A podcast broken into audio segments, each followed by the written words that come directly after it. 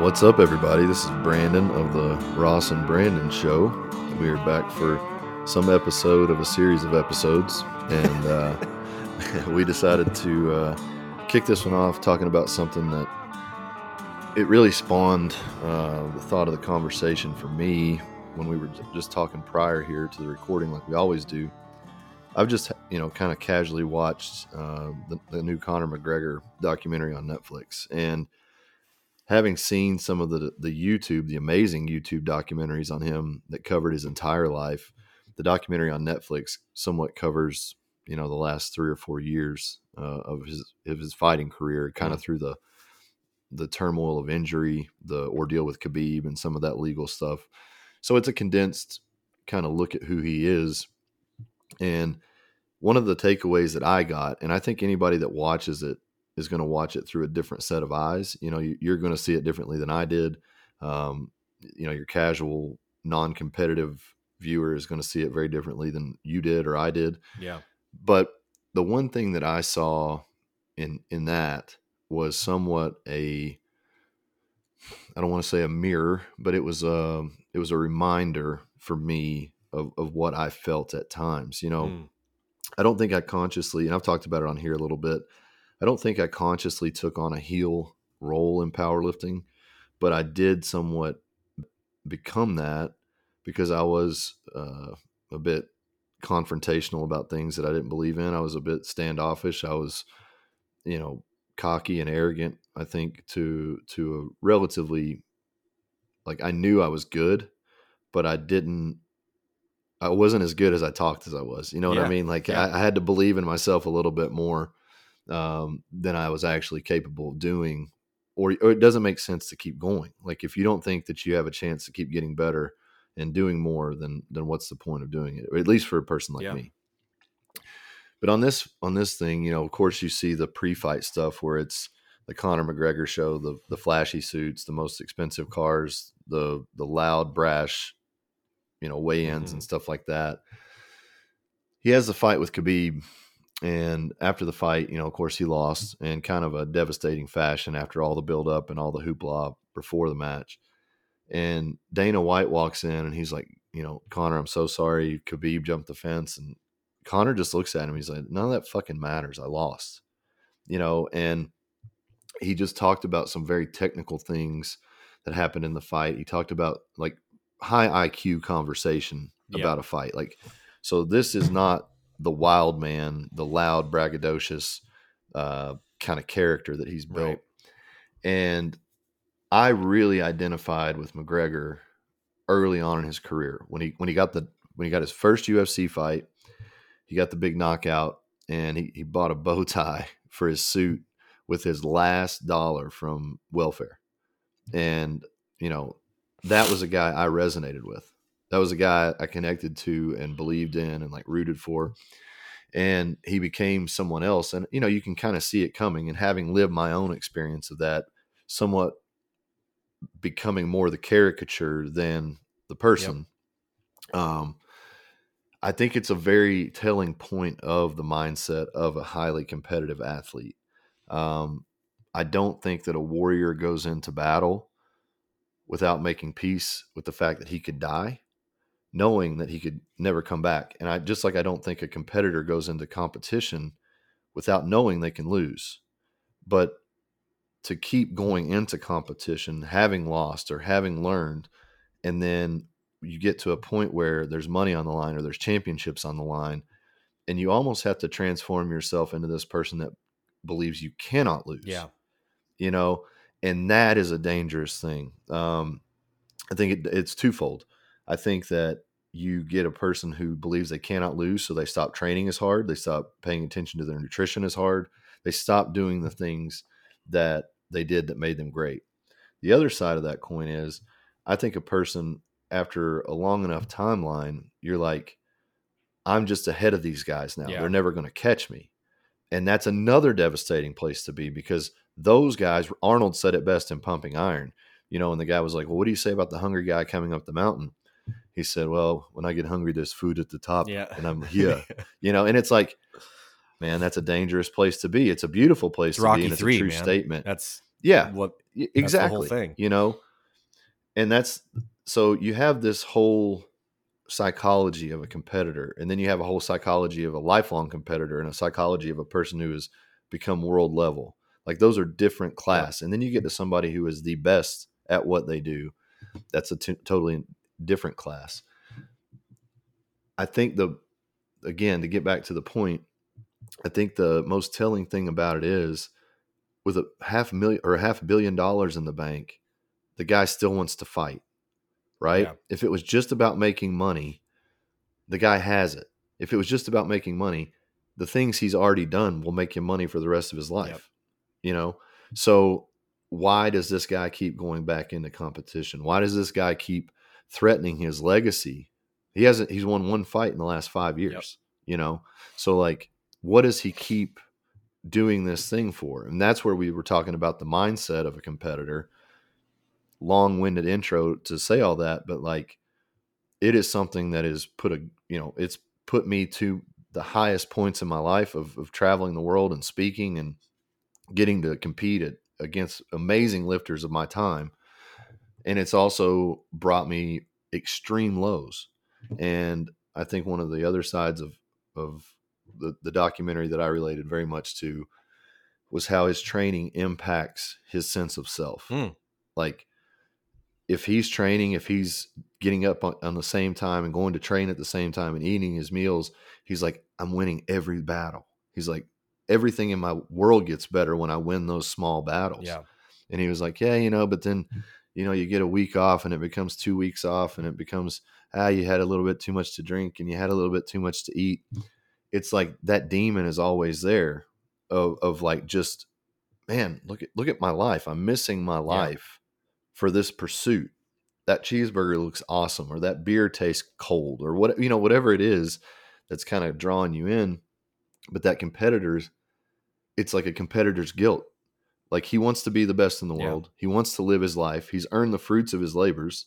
So why not live your life? But then you wake up two days later and you're depressed because it's like, fuck, I don't want it anymore. Like, I don't want this as bad as I think I do, mm. as bad as I say I do. You know, because I'm not willing to do the things that I used to do. I always wonder about and, that with guys that are fighters specifically, just because of the nature of what it is that they do.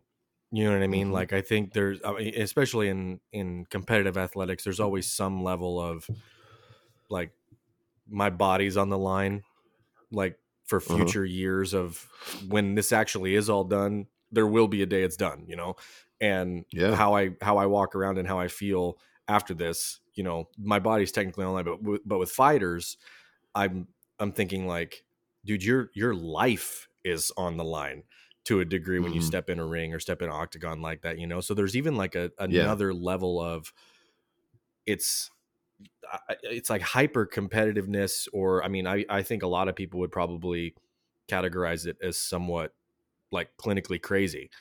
You know what I mean? Like mm-hmm. what, like you said, what, in what world does Conor need to go in and fight to, like, even, even at this stage, like, it's more, it, he could say it's proving something, I guess, but like, he doesn't even need to do that.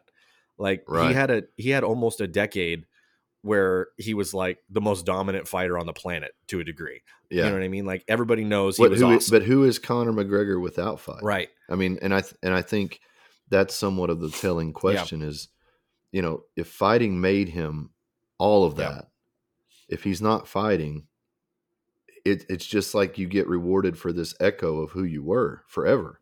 And that's something that I've resented very heavily uh, myself and struggled d- to deal with myself, mm-hmm. you know, because like I could still be coaching heavily, involved heavily in powerlifting.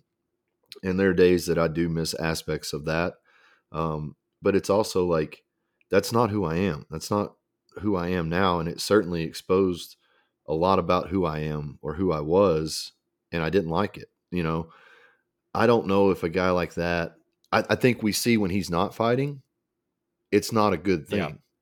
Like he has no control of himself. And I, dude, I relate to that a lot because the discipline of my schedule with powerlifting, my eating, my training, my sleeping, um, that probably kept me out of a lot of my own trouble at times, you know? And I think sometimes when you have a, a situation, like I remember I went to do a seminar, and it, you know, it's an emb- embarrassing thing, but it's also like, you're just, when you're the man, you think you're the man. So I'm at this seminar, and um, they had a great cookout, like really great cookout. And a bunch of the guys were sitting around, and they're like, ah, let's just have some drinks. So we were just drinking, drinking, drinking. And everybody was, you know, but it's like looking back on that, you know, I got hammered. I had to do a seminar hungover, um, you, you know, that kind of thing. And it was, again, like I pulled my shit together, but like, why am I doing that stuff? Yeah. You know, like, why was I allowing myself to do that stuff? Because I wasn't competing. You know, I was just coaching, doing seminars and stuff like that. And I had no accountability to anything that was provable. And I think that's important for a, a competitor, and their mindset is like, all this work, feel it's like, it's good. Yeah. I, I look better. I feel better. I'm stronger, whatever. But until you put it to the test in your arena, what's it really matter? You yeah. know, it's just numbers on a chalkboard.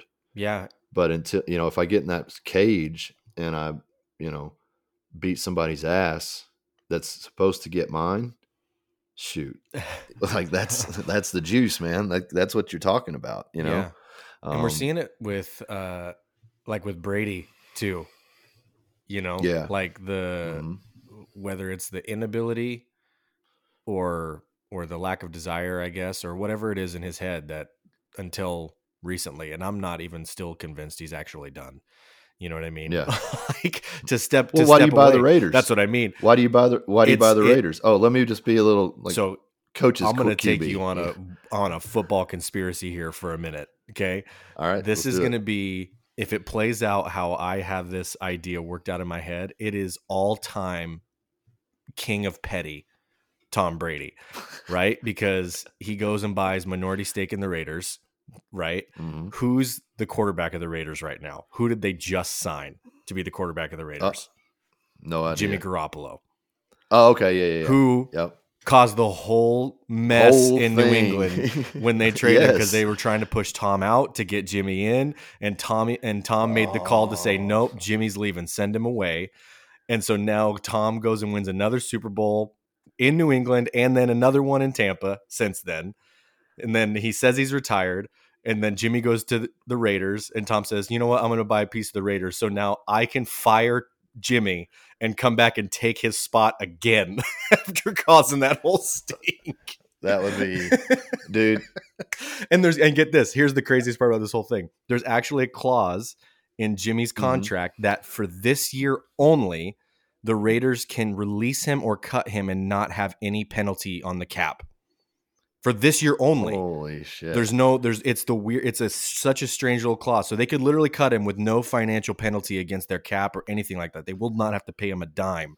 And now Tom's in there as minority owner. I'm just like, well, so here's the thing. All right, let's, let's play on this for a second in hypotheticals.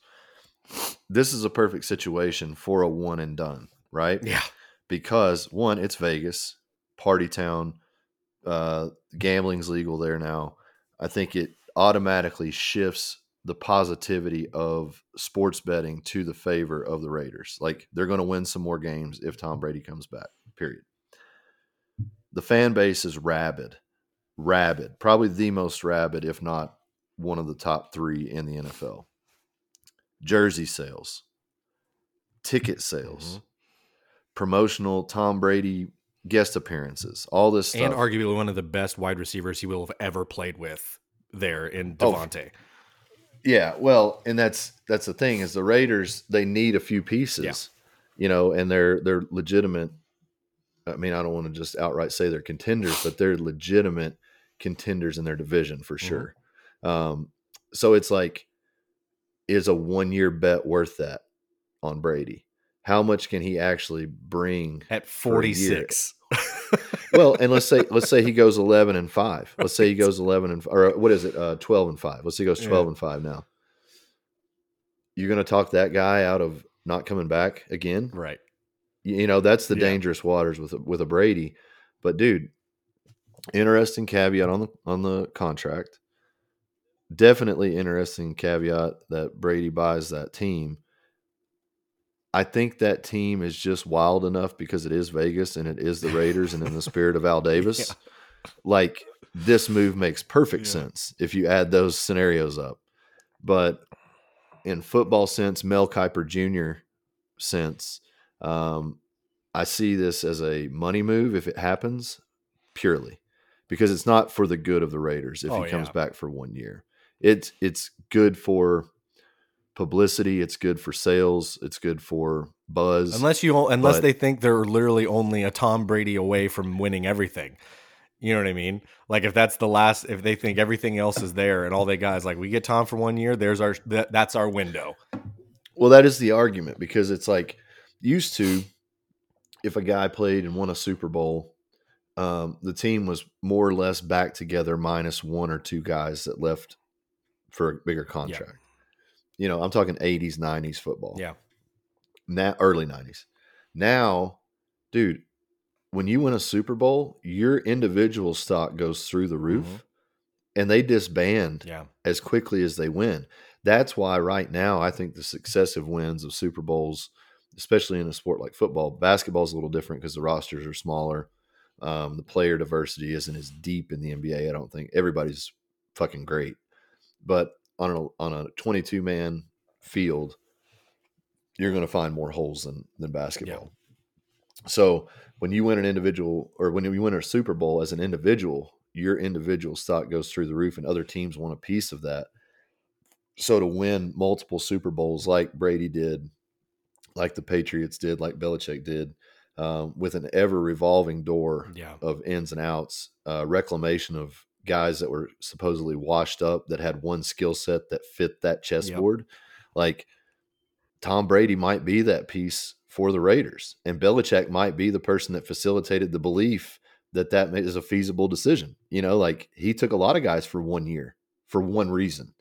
So I don't know. I mean, and a few guys that looked like me and made them Hall of Fame wide receivers when that was never existing ever. Dude, he changed. I mean, look how many teams now have that, um, you know, five ten white guy, super fast. Like a lot of teams are using that now. So yeah. I, I don't know. It's, it's an interesting, uh, and it ties, it like, ties into like the hyper competitive nature conversation, because it's like, that's it's, it's, if what I, the crazy scenario that I laid out, if that happens, that is literally Tom being a psychopath about the game of football and like doing a, a fifteen step petty revenge plan just so he can come back on the field again. You know what I mean? Yeah. Like it's well, crazy. But, but again, like you put that same scenario I put on you about McGregor. He's got five hundred million dollars, still has to fight. Tom Brady, married to Giselle, got four or five kids, uh, more money than he could ever spend in his lifetime. Super Bowl rings out the yin yang. Like, what is that dude wanting to play football for other than a psychosis? And I, I mean, literally, again, not trying to compare myself to greatness, but like looking at myself, eleven surgeries deep, I'm pulling deadlift P Rs. You know, six weeks after that surgery, I'm pushing a six hundred pound raw bench in competition P R. You know, like, did I need six oh two versus five eighty-seven to cement any kind of place in powerlifting? No. Did I want that six hundred for myself? Yes. And I've told the story before. I call home to tell people about this, and it's like, oh, here's your son. Daddy, I built a Lego, or I said, hey, buddy, uh, Daddy benched six hundred pounds. And he's like, oh, I built some Legos. It's like, he didn't give a shit, you know, like, and that's, that was one of those like light bulb yeah. moments where it was, this is, this is no longer what I thought it was. Like my kid building a Lego set in his mind is bigger than what I just did. And he's right. And I didn't see that until just now. Like that five eighty-seven or five ninety-two prior was not six hundred pounds. And that six hundred pounds blinded me to so many little things that are way, way, way more important. I would say that's true of Connor, even though in the in that movie, it looks like he's an exceptional father, always there, kids are around. Maybe he does it better than I did. But I think that there is something... you're missing something along the way it, when it when it continues to the point of excess. And I mean, I, as I'm sitting here, I'm looking at myself with a fucking black eye and I got cauliflower ear.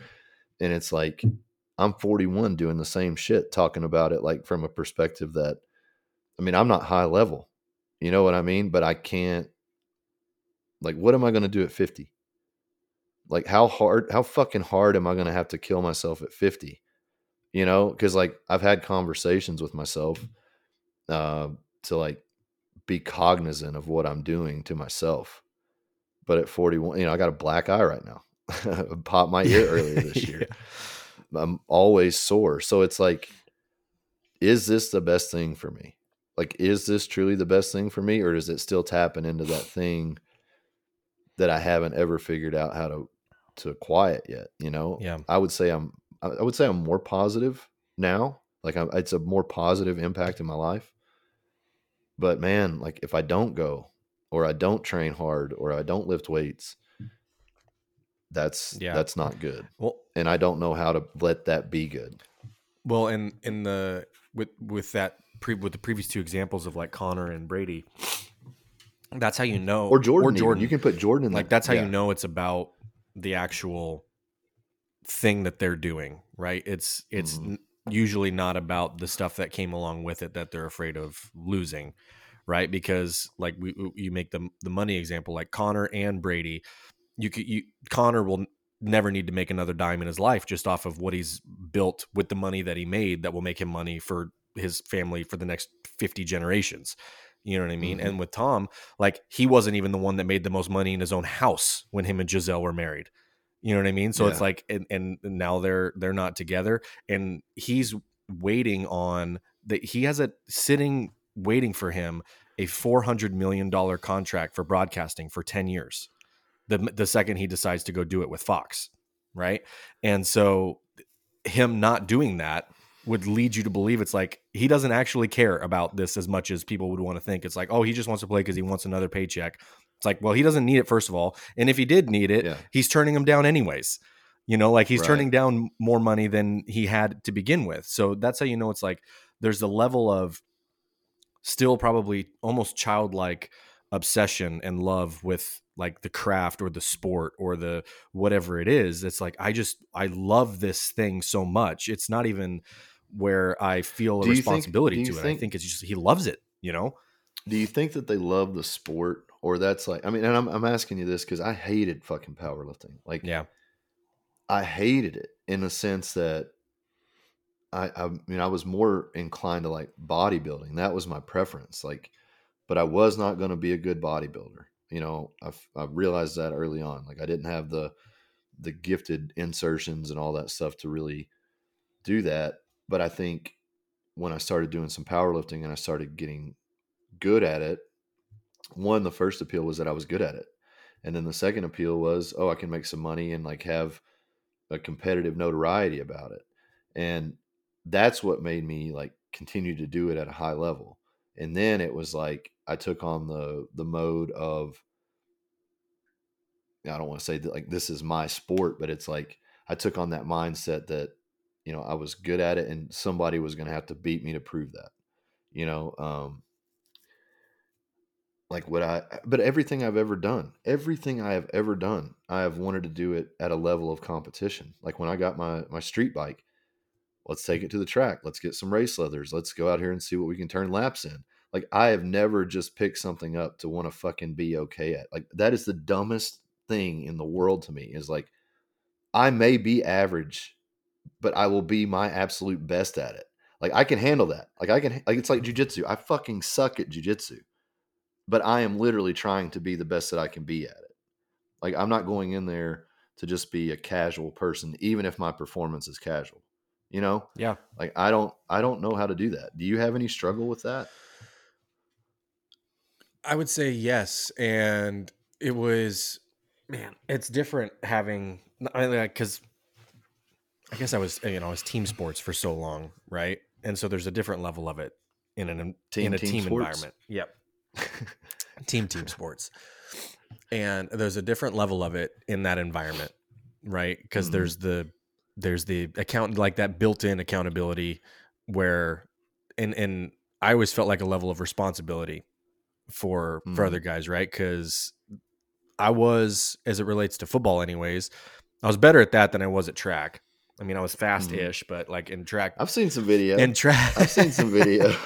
in in in track terms, I was aggressively mediocre, as I like to call it. Yeah, yeah. Like I just came back from from D two Nationals down in Colorado, Colorado Springs, and just like dudes are just so fast, it's unbelievable. Like those dudes are world. That's one thing that people don't realize about track. Yeah, it's not as dyed in the wool in the Power Five. No, not at all. Like talk about Judd, Judd Logan at Ashland. You know, some yes. of the throwers and, and athletes that he's turned out, all Americans out of there. It's little Ashland University in Ohio. Rest in peace to, to Judd, phenomenal guy. Yeah, but, um, and I'll and I'll tell you this: track and track is a lot different. Yeah, and I'll tell you this to to prove that point better than any example I could give you. Pittsburgh State, small Division two school, had a one ten hurdler that I watched in person last weekend become the fourth American ever, third American ever to run under thirteen seconds in the one ten hurdles. It's it's only been done by two other Americans in history, and a twenty-year-old from mm-hmm. Pittsburgh State did it last weekend. Is a sophomore, yeah. and he ran a twelve eighty-seven. The world record is a twelve eighty. Like it was just stupid. And like those kind yeah. of things exist. So like back to my point, what did the, what did the what did the margin of victory look like? That he had a two meter lead by the first hurdle, so yeah. he was finishing because you know you got about eight, you got like eight. I can't remember the exact distance from the last hurdle to the finish line, um, yeah. but he was crossing the finish line as the rest of the guys were hitting the last hurdle. Yeah. So like even yeah, it was like Bolt when he set the world. It looked a lot like that. Nine. It looked a lot like that. Yeah. And it's only like a tenth of a second, or or, or some shit like that. You I think know? the it's guy. Like that, I think the guy that got second was like thirteen, thirteen two something, or thir- like high yeah, thirteen so two, roughly half so a half second. a second. Like it's not that much yeah. when you're looking at just the times. But then when you see that gap when dudes are running, it's yep. it's unbelievable. Like it's absolutely. It, I've I probably will never see an, a faster person in person in my life than that guy yeah. than, than that twenty year old. So, but. To to bring it back to like how I always like my competitiveness, I thought suited me better for track than with football because I was always very like internally focused. Like I did well when I was thinking I was I'm the only one here that I need to to to do this. Like I need to get mm-hmm. myself up and get going because like it's literally just it's not even it's me against this dude. It's me against the this clock. That I can't sure. see, you know? So yeah. like that takes a whole different kind of level of there's no, there's nothing in the moment that's happening in a race where you're like, oh, I'm winning, I'm winning. Cause you don't know until it's over, you know, yeah. like if, if, or if I'm jumping, like if, if, if I'm running a long jump, I'm literally the only one on the runway. I'm the only one that lands in the pit. So it's like, I don't know. Yeah. I mean, I kind of had, that felt pretty good. Like let's turn around and see what it was. So that takes a different level of being able to focus when there's, and I, and I assume like powerlifting's a lot of the same because it's like, it's literally just you, can I pull this bar off the ground? Right. Yeah. That's what, that was my appeal. Exactly. To. Like, it's like, there's literally nothing else that matters except what I am singularly doing myself right now. And so I, that's what I actually liked about track. And, and, you know, there's a lot of other reasons why I stopped playing ball, but um, that's one of the reasons that I, I thought competitively I could, I could hang better in track just because I was able to get myself to that place a mm-hmm. little bit easier than I could. And, and like from a skill standpoint, I wasn't as high skill comparatively as I was on a football field. Like I, I, I could hang and I was, I was doing pretty well in for that year I played in college, but it was just like, I, I just needed something a little bit like grimier or something. I don't know, like mm-hmm. something I could connect to and like really make the internal focus about here, here's my job. And I need to like, I either do it or I don't. Right. You know, right. and it was, I like, I like that black and white kind of nature to it. Yeah. Well, that's, I think that's, uh, it kind of brought me to a question that I had in regards to some of the athletic mindset or the competitor's mindset. So our, I will start by saying, I don't think I was a very good teammate. Like, um, if you wanted to win, I was a great teammate. If you wanted somebody to push you to the brink of your sanity, I think I was a good teammate. And I'm talking about through my entire dude. And I think I told you this before, second or third grade. Um, we had, uh, it was a co-ed league every third time down the court or something. There always had to be a, a girl on the floor. Every third time down, the girl had to shoot kind of thing. And it comes down of like, of course, um, final shot of the game. We're down one. And it's the time for the girl to shoot. And I ended up passing the ball to this girl. Fucking just throw like throws it a mile over the backboard. We lose the game. I'm like seven, eight year old Brandon runs down there, spikes the ball off this girl, is like, "You're a fucking idiot. You're a piece." Like, I'm seven or eight years oh old. Goodness. And they're like retaining me from just screaming at this girl. And she, she actually went on. Um, she actually, it was Lisa Leslie. Pretty good. It was Rebecca Lobo. I don't know if you ever heard of her, but, uh, that's her origin story.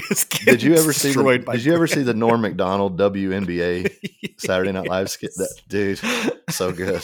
But anyhow, um, that was that was me as a teammate. Like in one story, if you look at me throughout.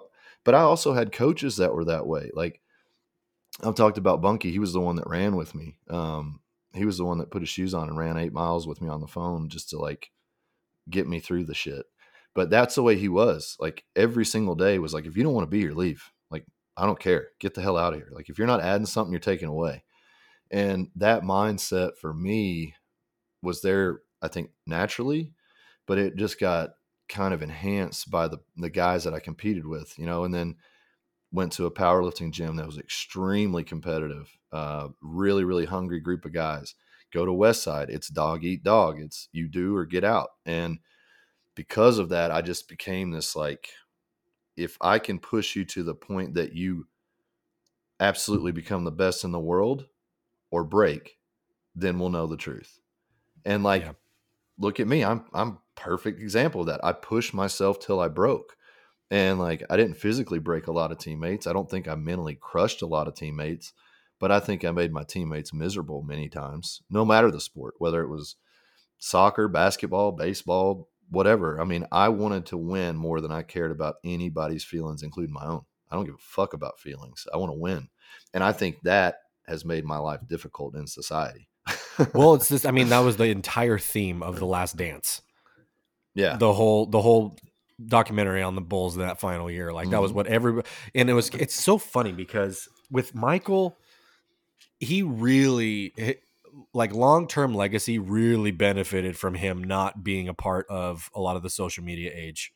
You know what I mean? Oh yeah. Like there's this, you know, there's this mythology about him that exists because there's so much we didn't know about him. Mm-hmm. And, yeah. and that served him very well because mm-hmm. I mean, I even think about it with conversations like with my, with my parents, and my mom would always say, oh, he's, you know, he's still, and he is, he's the the greatest ever. Right. But mm-hmm. she has like this like romantic idea of him. And I'm like, you know, he was like, like probably the worst teammate. And he like punched dudes at practice. And he was the biggest trash talker. And he was gambling mm-hmm. on everything. It was probably why he had to take that retirement in ninety-four, ninety-five was because he was punched. Probably why his dad got killed. Probably because of that. Like his, and he was, yeah. a, he was a mess. Like everything about him was a mess except for what he did on the basketball court. Like, and so but the, the problem yeah. there too, though, is who told Michael Jordan no? Yeah. You know, ninety, ninety-four, who tells Michael jo- Jordan no for yeah. anything?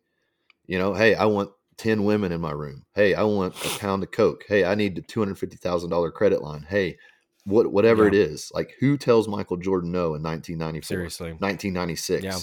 you know? So when you have a guy who dominates his field, is crushing every single product that he puts his name on, um, is sought after to the point that he turns down hundreds of millions of dollars in endorsements because the longevity of his current endorsements is worth more. It's like you have a guy that has more power against no than any human alive. Conor McGregor has more power against no than most humans alive.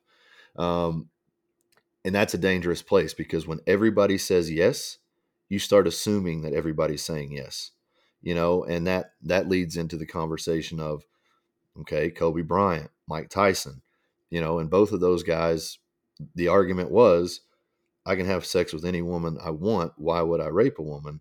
But the first statement's very telling. I can have sex with any woman that I want.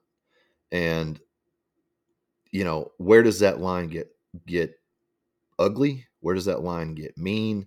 Where does that line most effective?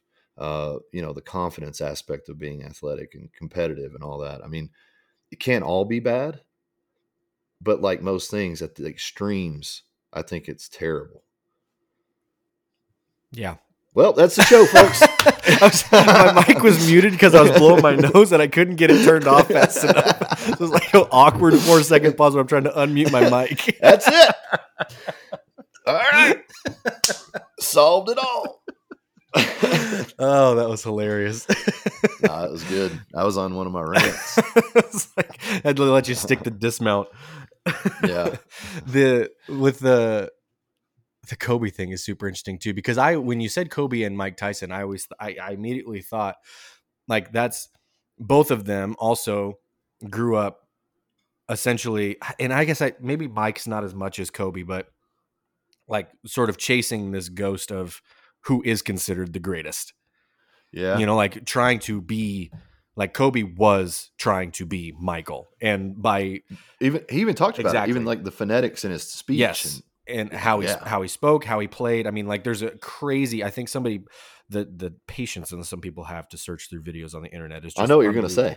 There's a video of like Michael doing a move, and Kobe doing a move in the like in a game, and it's the exact same. Like the way that he steps, the way that he turns, the way that he shoots, the way that he crosses over, and it, there's like a compilation. It's like eight to ten minute video of yeah. dozens of instances in games where Michael do, does something, and you know Kobe watched that a billion times.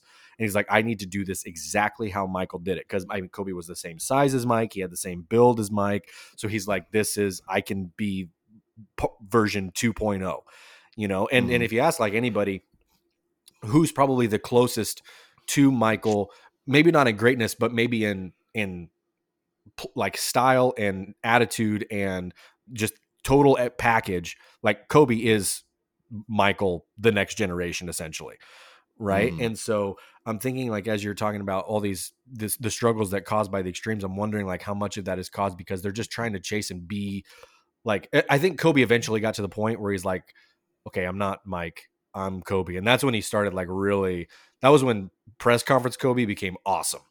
You know, like yeah. he hit that state. I was like, oh, is I think it was after that first championship he won without Shaq in like oh seven or oh eight or whatever it was. Yeah. And after that, he was just like, it doesn't nothing, nothing matters what I say anymore. I'm just gonna let you guys hear it exactly how it's coming into my head and no filter, nothing. And I wonder, like, he had to have gotten to that point because he spent so much time like trying to chase greatness, but chase like the ghost of Michael essentially. And that's the only thing he ever compared himself to. Instead of everybody else that he was actually playing against, which is like the conversation, what? Like that's the argument, that's the sports argument as old as time. It's like, well, what if this guy played in this era? It's like, well, you, yeah. that's impossible to analyze because it'll never happen. It's impossible. So it's, yeah, I always, it, the, and then with Tyson, like there probably was some level of Sugar Ray Robinson. Was with, yeah. I was going to say with Sugar Ray, because Muhammad was such a different style. Like I think those two, but like Sugar yeah. Ray was the guy that he loved. Yeah. And then Ali was the guy like he admired, right? You know, right? And then, but like with Sugar Ray, as far as trying to emulate, like this yeah, is yeah. this is more. I can see this being my style. I'm gonna really just go all in and like I'm gonna try and be this version of this. Well, I'm gonna ask you a question because you brought up something I had never thought of. Um, so you talked about the ghost aspect, right? I think just talking to men in general. That that is an equivalent factor for every man because the ghost is their father, the ghost is their grandfather, the ghost is someone that they look up to, you know, outside of that family perspective. I think all men have a ghost that we're chasing. Um, I think all men have some sense of a person that they will never attain that they're trying to be. And I think a lot of lucky men have a Kobe moment where they... they realize, okay, I've done enough. I'm not, I'm not going to be that guy, but I can be a lot more of me or a better version of me than I thought, you know, or, or something like that. But do you agree with that? Do you think most men are chasing a ghost? Like, I don't know the exact definition of yeah. that, but I think there's something to that. Like there's a, there's an archetype of a man that we're all chasing. I think so too. And it's interesting because we were just having this conversation, um, with a couple of the guys that are in this, this coaching group that I'm doing. Mm-hmm. We were just talking about goal setting stuff. And one of the things that we talk about when it comes to goal setting is, you know, if you're painting this picture in a year, three years, five years, ten years, or whatever, of all these things that you want to have accomplished, you're not going to do that doing the things that you're currently doing, right? Otherwise, you would have already achieved those things. If if, if right. what you're doing now is good enough to accomplish those things, then you would have already done it. You know mm-hmm. what I mean? So when you look at this future, it's kind of like the, honestly, it's kind of like that, you know, it's kind of cheesy, but it's kind of good Matthew McConaughey Oscar speech where he's talking about like his, his version, like his hero is himself five years from now. Yeah. Yeah. That's, you know, that speech I'm talking about. Mm-hmm. So when we were talking about it, like with the relation to goals, it's like, okay, well, if my goal is to have, you know, you know, this place in my business, be this place in my fitness or whatever in, in a year, like imagine somebody who has that stuff right now. And maybe it's just you in a year. Like, what does that look like? What kind of things does that person do? Like, what is mm-hmm. their habit? Like, what, what do their habits look like? How, how are they taking care of themselves? Like, you kind of have to create this future off image. And maybe it is an actual person like mm-hmm. that you can look at and, and emulate to a degree. Or maybe it is like the McConaughey, like maybe it's just myself in a couple of years, but I'm a, I've achieved these things. And if I've done that, what, what, are the, what does my day look like? Because it doesn't look like what I have now. So, but, but by doing that kind of exercise, even mentally, you have like, you have an idea of, okay, well, if I need to be, if I'm going to be a high level, whatever competitor, maybe I'm going to be like a, maybe my goal is to have a purple belt and win like a couple tournaments in three years or something. Right. Mm-hmm. Whatever. Like, okay, well, a, a successful competition purple belt, like how often do they train? Right. I would say most days. Right. Yeah. Like that. And, but that's like the question yeah. you have to ask yourself, like, how often do they train? Mm. Like what, what's like, are they, what weight is, what weight are they at relative to where I am? Like, where do I need to be? So you, you have, you have to ask these questions and then you're like, okay, well, am I doing any of that right now? No. So mm. what do I need to start doing? Like, and then you start kind of like building out in the now, these habits that you, that you know, or you think that person in the future is already doing. Right. right. So it kind of like builds out this habit system or like this way to approach things where you give yourself that, you know, if it, it ghost, I like that term, but it's, you know, and if it's somebody else, like it's, that's a really easy way to do it too. Cause if you're like looking at mm. like the Kobe and Michael example, Kobe could look at everything Michael was doing as it was happening. Mm. And then he played against him for a couple of years, you know? So yeah. it's like, well, what does Michael do? Well, he wakes up at four o'clock and goes to the gym and shoots for four hours before everybody's even awake. He's like, all right, well, I can do that. So I'm going to do that every day. And it's like, so you just start like adopting these habits or these things. And then over time, it just becomes like, okay, I'm, I'm kind of doing this on my own now. I'm my own version of this. I've tweaked it. I've done my thing. It's kind of like the Bruce Lee approach. It's like, I've, I've taken what's useful. I've discarded what's not. And I've kind of made my own little flair to it. It's like, now I'm just myself doing this. I've, I'm, I'm maybe I've caught what I was chasing before. And I don't know if everybody yeah. actually, like you said, the, couple guys get lucky and reach that point. I don't know if everybody will reach that point to the degree that maybe those guys did, but I think there's is some level still of, okay, I'm good with this, but like what that does now is it just, I think probably moves, moves the goalposts a bit. Cause that just kind of keeps you chasing, you know? Do you think, um, did you ever see Rodman's Hall of Fame speech? I don't know if I did. It's a good one. Uh, surprise, and not surprising because I was a big Rodman fan, and I, you know, I probably spent more time observing him as a player style in the N B A. And I also was big into collecting basketball cards at the time. Did I tell you I had like nine thousand four hundred Rodman cards? No way.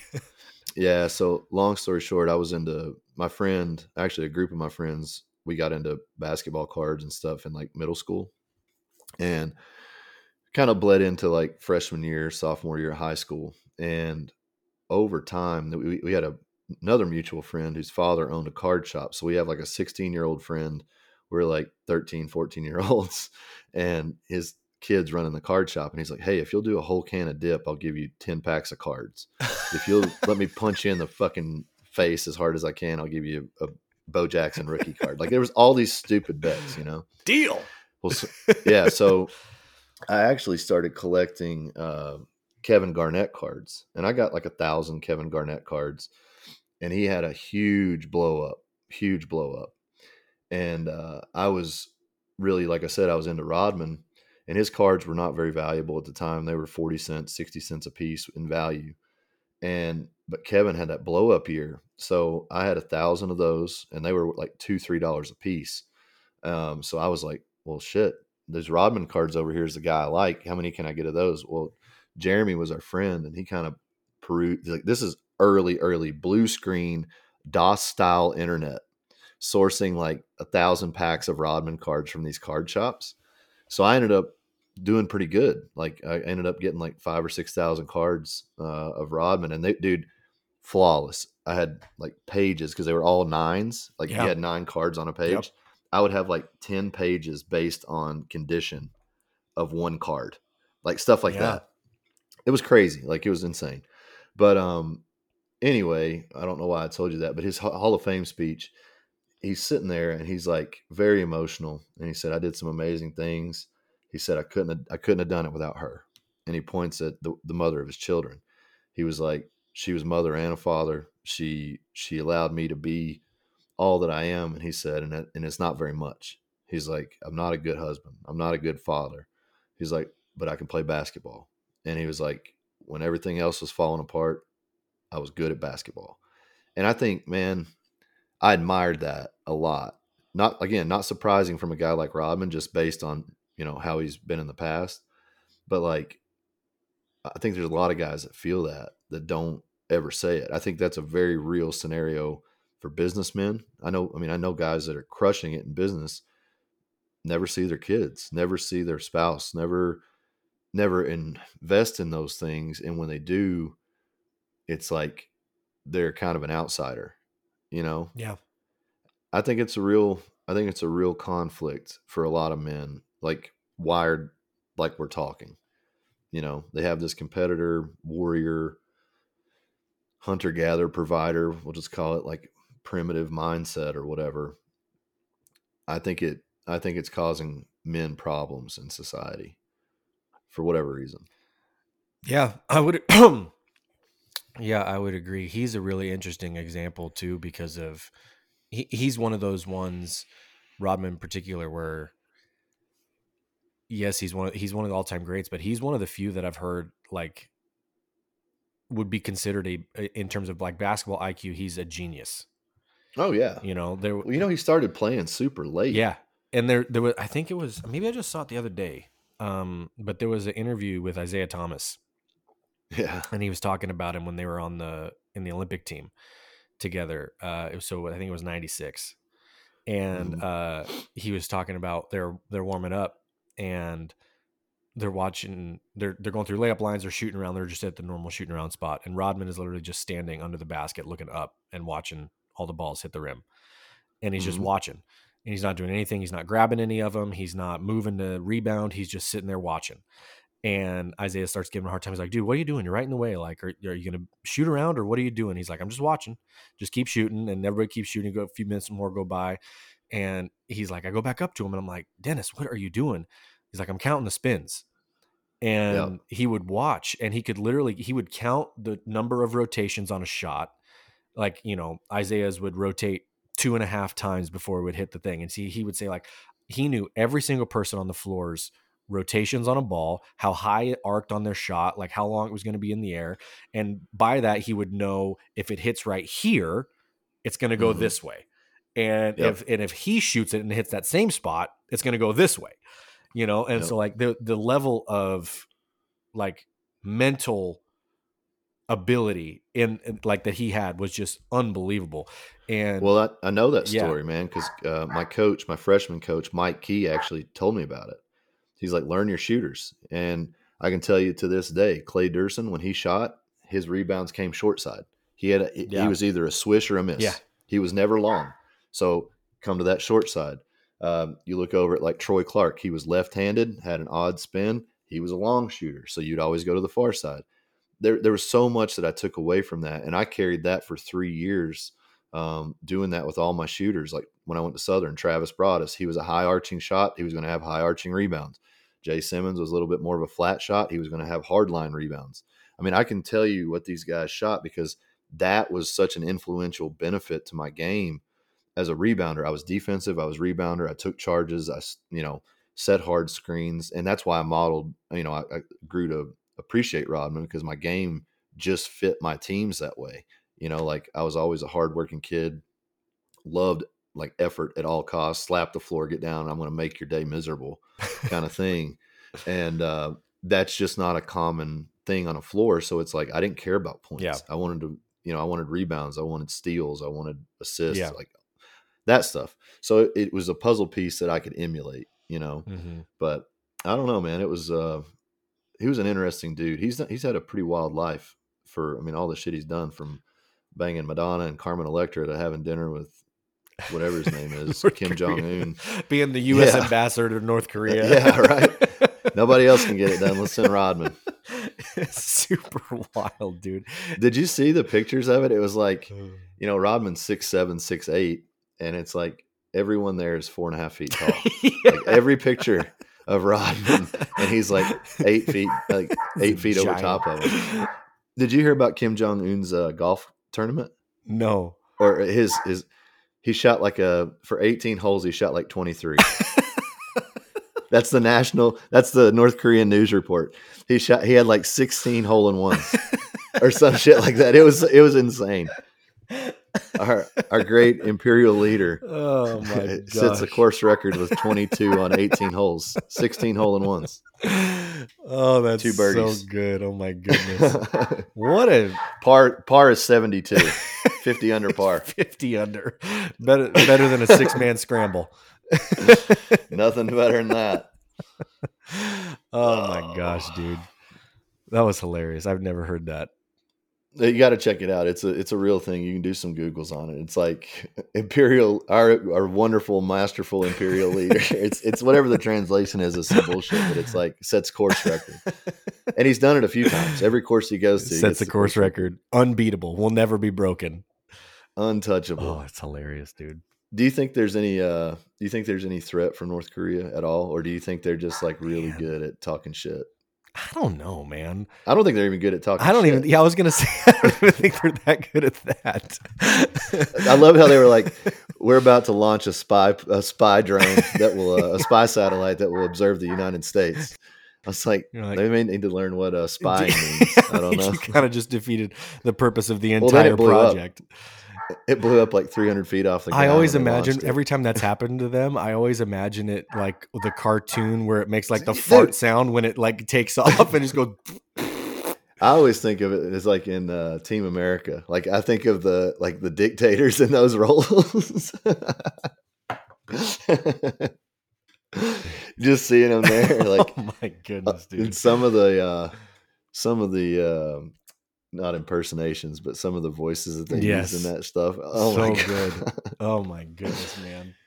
But in, on a serious note, um, speaking of uh, international threats, and like, I know a damn thing about any of it. What did you, what did you make of the deal with the, the Chinese battleship coming within one hundred fifty yards of ours? Like mm. there's a part of me that's real pissed that we just didn't go like downtown Chinatown, baby. Mm-hmm. Let's go. Like, you want to come over here and fuck around? Let's find out. You know, like, am I wrong in thinking that? Like, You're definitely not wrong in ball- thinking that that's what the reaction should have been. Right. That's what I mean. Like, did we but lose our balls somewhere? I think that was like, kind of the point of the whole thing was to like, well, they showed it. That's what I mean. They showed it. It's like, yeah, watch, we'll be right here. You're not going to do a thing.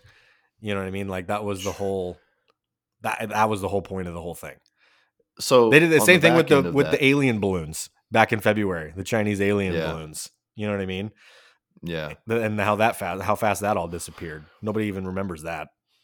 Well, the real, the real subversive technique they've got is they're buying more land than anyone else in the United States. Which is just so, and it's insane to me that like allowed. we can't buy land in China. Yeah. We can't buy land in a lot of countries, and we just open door policy to anybody that wants some here. Yeah. And it's like, what the hell is going on? But dude, do you, you know, remember I mean, that like four, that week of the balloon thing?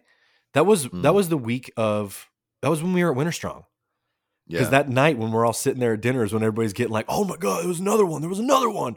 And like, yeah. we're sitting and like flights are being canceled in Montana. And everybody's like, this is it. This is it. This happened. And yeah. then like a week later, nothing. Hasn't been word since. Well, what do you, what do you make of it? Like, why, why didn't we do that? Do you think, that's what I was going to say on the back end of this. Do you think they're holding something? I mean, outside of our balls, because they have us on production. We're so dependent on them for so many things. I think they're toying with the, uh, the pharmaceutical stuff, you know, yeah. like they're saying the cancer drugs and whatnot. you see where those come from. China. Like yeah. that's the problem when you trust your when you trust your allies that also wear the hat of your enemy. Like, dude, they knew that they could manipulate us through product, through merchandising. Yeah. You know, it's I don't know. But the the fact that we did not act in that situation, like, did they need to be pointing face on? Did they need to like swipe the boat? Did they need wake from their ship to cause us to like, how aggressive does this threat have to be before we send a fucking message? Like, yeah. And even then, I, even I then when, the, when want, the threat is that aggressive, how many different stupid rules of engagement are, have to pass the test before anything happens anyways. You know what well, I mean? Man, I'll tell you, like, I'm not saying this just haphazardly. I know guys that were in the Middle East that had target, like acquired sighting through their scope on their rifle of selected targets on that top ten list, right? Permission to fire or permission to engage. Denied. Okay. We've already put a lot of effort into this. He's right here. Okay. We need a live capture. Okay. Can we get the process on this? It's going to take some time. Well, they leave, they observe as far as they can, and then the guy's gone. Like, do you want to fucking kill these, these bad guys, or do you just want to sit here and have this deal of, um, you know, just an ongoing perpetuated war forever? Because one of those is what we're doing, you know, uh, interesting. Which would lead you to believe that that's what they want to happen. Oh, for sure. It's exactly what they want to happen. I mean, but here's a conspiracy for you. Um, you ought to Google around on it. And I, you know, again, this is just me sharing information, not a, not a belief or opinion, but I can spin my, the, the information to a conspiracy. All right. So apparently in maybe it was like June, July of two thousand two, there was an Egyptian report in an Egyptian newspaper that uh, Osama bin Laden had been buried in Egypt and that there had been uh, a, like a, a gathering. Okay. Why would you need to keep Osama bin Laden alive if he was actually dead, like in through the media? Mm. Because he would be public enemy number one. Mm-hmm. He's the face that we were sold and told was the man. And if he dies, I think along the way you you start to assume we've won the war. The, yep. This is over. Wrap we killed up. The guy. Doesn't come until years and years and years later, right? Yeah. Did you did you see all the facial changes and things like that? The the alternate bin Ladens and stuff. Yep. It's just an interesting thing to look down the rabbit hole of. Like I said, I don't, I don't know what I believe about any of it. Um, I do think it's a bit strange that they, uh, you know, they hang Saddam Hussein on C N N live. They show Muqtada al-Sadr. They show Hussein's sons, Kudai and Usei. They show uh, Zawahiri. They show him.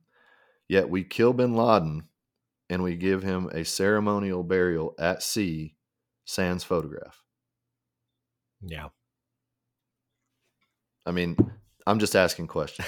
I'm not, I'm not pointing any fingers. I'm just saying, like, these are the things that happened, and all of that is checkable.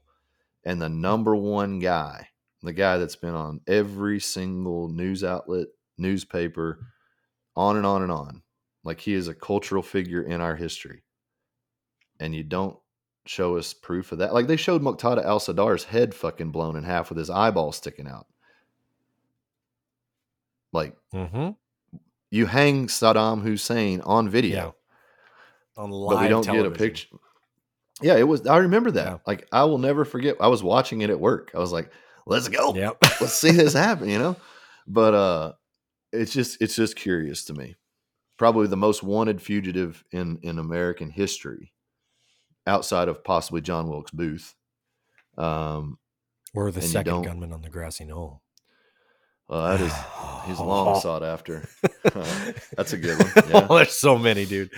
The when I, that would be a cool thing to look into is like, who are the famous ones that got away? Mm.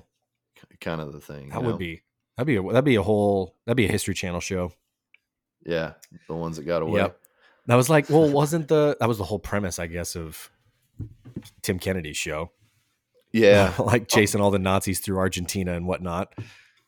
Did you see the documentary about the guy that bought the, that tried to sell the Russian submarines and helicopters? No. What? Oh my God, dude. Hit me. This is like, this is like, hold on. I got to go to the phone and look this up. Documentary, Russian submarine sales. Google knows what you mean. It does. It, it'll just fill in the blank. Operation Odessa. Okay. This thing. That's the name of the documentary. At, let me just show you the cover. I'm this in. Is the cover. Looks like Kenny Powers draped in a Dude, flag. This is like Vice City yes. meets Kenny Powers yeah. meets a sickle and hammer in the red, white, and blue. This is like Rocky Four. Yes. Kenny Powers. I'm in. But it's a cra- it is the craziest shit you have ever heard in your life. It's it's one of the it's one of the wildest documentaries ever. Where is it? It just and I probably just have to rent it somewhere. No, no, I think it's on. Uh, it might be on Prime, but I think it was on Netflix for a okay. minute. Um, but it's crazy. It so this guy comes to Miami, gets into the drug culture, gets into the club culture, uh, ends up meeting some people, starts connecting dots, starts wanting to sell Russian tanks and shit to people so they can move cocaine around the world. Speaking of guys that got away, one of the guys stabs one of them in the back, turncoats, and st- takes like forty million dollars and goes on the run against this criminal group. Oh my gosh. And like he was, did you ever see um, Dirty Rotten Scoundrels? Yes. S- okay. It's the same deal. This dude is the Fox. Okay. He's the one that plays yep. them against each other and then steals all the money yep. himself. And he comes on the documentary talking to him, never hasn't been seen in like years, and is sitting there talking to them. And there's a Russian gangster. Do they that's know it's talking him? About It's a hundred percent him. Like it's his face, okay. it's his voice, okay. it's clear. Like he's sitting there just on a private jet, just like, I don't know where the money is. I don't know. Like, it's definitely not right here. For, yeah, I, it's not my private jet. It's my friend's private jet. You know, but it's, dude, it is like an acid trip meets cocaine meets like a strip club. I don't, I don't know what to tell you about it. It's the wildest twisting, turning. Wow, it, it's just crazy. It is. It's a crazy okay. documentary. I've made a you got to watch I've it. I've made a note. Yeah, it's a wild one. Like the stories just keep getting weirder and weirder inside of it. Oh, I love it. Okay, noted. Noted. Sweet, man.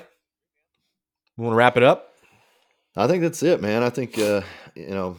I don't know if we solved anything, but I feel better. I think like, that's probably how we end most shows, honestly. Well, you know, it's weird because like this is stuff that I think about a lot for myself. Yeah. Like I, I really do try to keep my my brain like in those bowling bumpers. Yeah. Because like, you know, we're talking about jiu-jitsu and that competitive aspect. Like I think I found a healthy balance with it. Yeah, I got black. I got a black eye because I got elbowed. I got a cauliflower ear because I was trying to escape a headlock. You know, like those kind of things are going to happen in pursuit, but you know, I do, I do have to keep that balance because if it was just me left to my own devices and I was a single person on an island, I would train all the time because that's the only thing that I know consistently I can control, get result from, and feel better from, right? Like at all times, those things are, are happening, but f- finding that, that rhythm with life where I can go to a, a class in the morning, have a good rest of the day, or go to a, a class in the evening and have a good day leading up to that. That sounds silly, but for somebody who like really struggled with that in points of their life, I think I'm doing okay, but I have to keep those, those reminders up in my head all the time, or I can kind of veer outside the lane a little bit. So it's, it's always a work in progress. Like it's, yeah. dude, this, this book is not going to be done until I'm six feet under, you know, yep. like I, I don't think I'll ever have anything figured out. The more I learn about myself, the more questions it opens up, yep. but it, it gives me, it gives me frame of reference to build from if I'm asking the questions. Yeah, man. And as far as, uh, we're, we're now got everything moved over to the yep. new feeds and the, the page and everything. Um, there will be, we were just talking about before, we're going to have, there'll be a YouTube page up as well. Um, and then I think I texted you the other day, but I started a Twitter for Peace, Love, and Meat also, just because that's okay. where I've been hanging out a lot lately. And so I was just like, yeah, why not? It's fun. So uh, yeah. we'll be there as well, um, and all over the place. Yeah, just given an option to streamline this. That way it's like you don't have to go to Ross's page. You yep. don't have to go to my pages. It's kind of everything will everything be like will a be focused here. Streamline. So that's – and, dude, I really appreciate you helping me with that because I think, you know, we've talked about the the open and honest reality of this is, is like, you have a great message. You just need to get it out there, and I can help with that. I have things to say, and I just need help with organization and some of the, the technical stuff. And that's where you're really good. So I think that's why this is, this is working so well, is it just, we're not really trying to, to gain anything from it. We're trying to give, yeah. you know, really just mm-hmm. give as, as much as we can of, I don't know. It's not like I'm not giving anything. I'm just having a conversation, but it's like, it's me, yep. you know? So that's, that's what's maybe different, because it's it's not for any other reason right. than just to share. Yeah, so, totally. Anyway. All right, guys. We'll catch you next time. Appreciate it. Thanks so much.